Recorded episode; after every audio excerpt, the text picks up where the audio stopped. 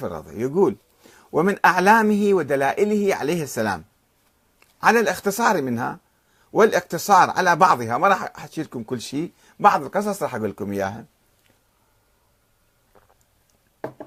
فلو أني نشرت ما طويت منها الأشياء اللي أنا طويت من يعني طويت عليها لرماني الناس بيد واحدة عن قوس واحدة. كان كل المسلمين هجموا عليه وقتلوني. إيش عندك يا شريف مرتضى يا شريف رضي عن الإمام علي اللي بحيث الأمة الإسلامية كلها تهجم عليك وتقتلك. شنو شنو الأفكار اللي كنت تحملها برأسك عن الإمام علي؟ شنو كنت قاري؟ من وين؟ مشكلة أنه ما محقق ما عنده منهج التحقيق ولم يستخدم أبدا في لا في نهج البلاغة ولا في كتابه أي بحث سند ولا بحث رواية. هالشيء الموجود كان يجمعه؟ وأنا ما نلومه كثير هو كان شاب أيضا. بالعشرينات بالثلاثينات بالأربعين أمره ومات. توفى رحمة الله عليه. بس كان هذا صفحة 47 يروي هذه القصة. أنه أنا عندي أشياء ما حد ما يتحملها الناس ما يتحملوها. من الأشياء اللي ما يتحملوها الناس أو يتحملوها شوية؟ هذه القصص خلينا نشوف شنو ذاكر. علم الغيب. الإمام علي كان يعلم علم الغيب. يقول مر أمير المؤمنين في ناس من أصحابه بكربلاء فلما مر بها أغرورقت عيناه بالبكاء ثم قال هذا مناخ ركابي هذا المن... الروزخونية الخطباء دائما يقروا على المنابر.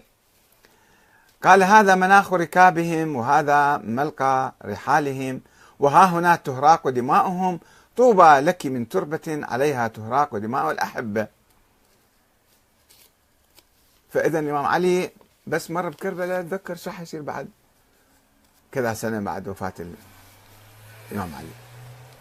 آه هذا القصة طبعا مذكورة في وقعة صفين كتاب صفحة 142 هو يذكرها بدون سند يذكرها كما في كتابه صفحة 47 وأيضا يذكر أنه آه، إجا واحد بعد وفاة النبي وطالب باعتبار الإمام علي صار وصي النبي وصار آه، قاضي دينه أو دينه.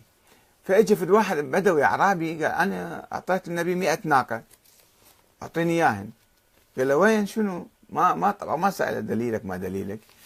القصة لازم تؤلف. فقال له زين بسيطة نعطيك. قال له الإمام حسن ابنه اللي كان ذيك الأيام عمره خمس سنوات سبع سنوات. قال له الإمام علي يأمر ابنه الحسن أن يأخذ عصا ويضرب صخرة. يضرب صخرة. فتخرج منها مئة ناقة.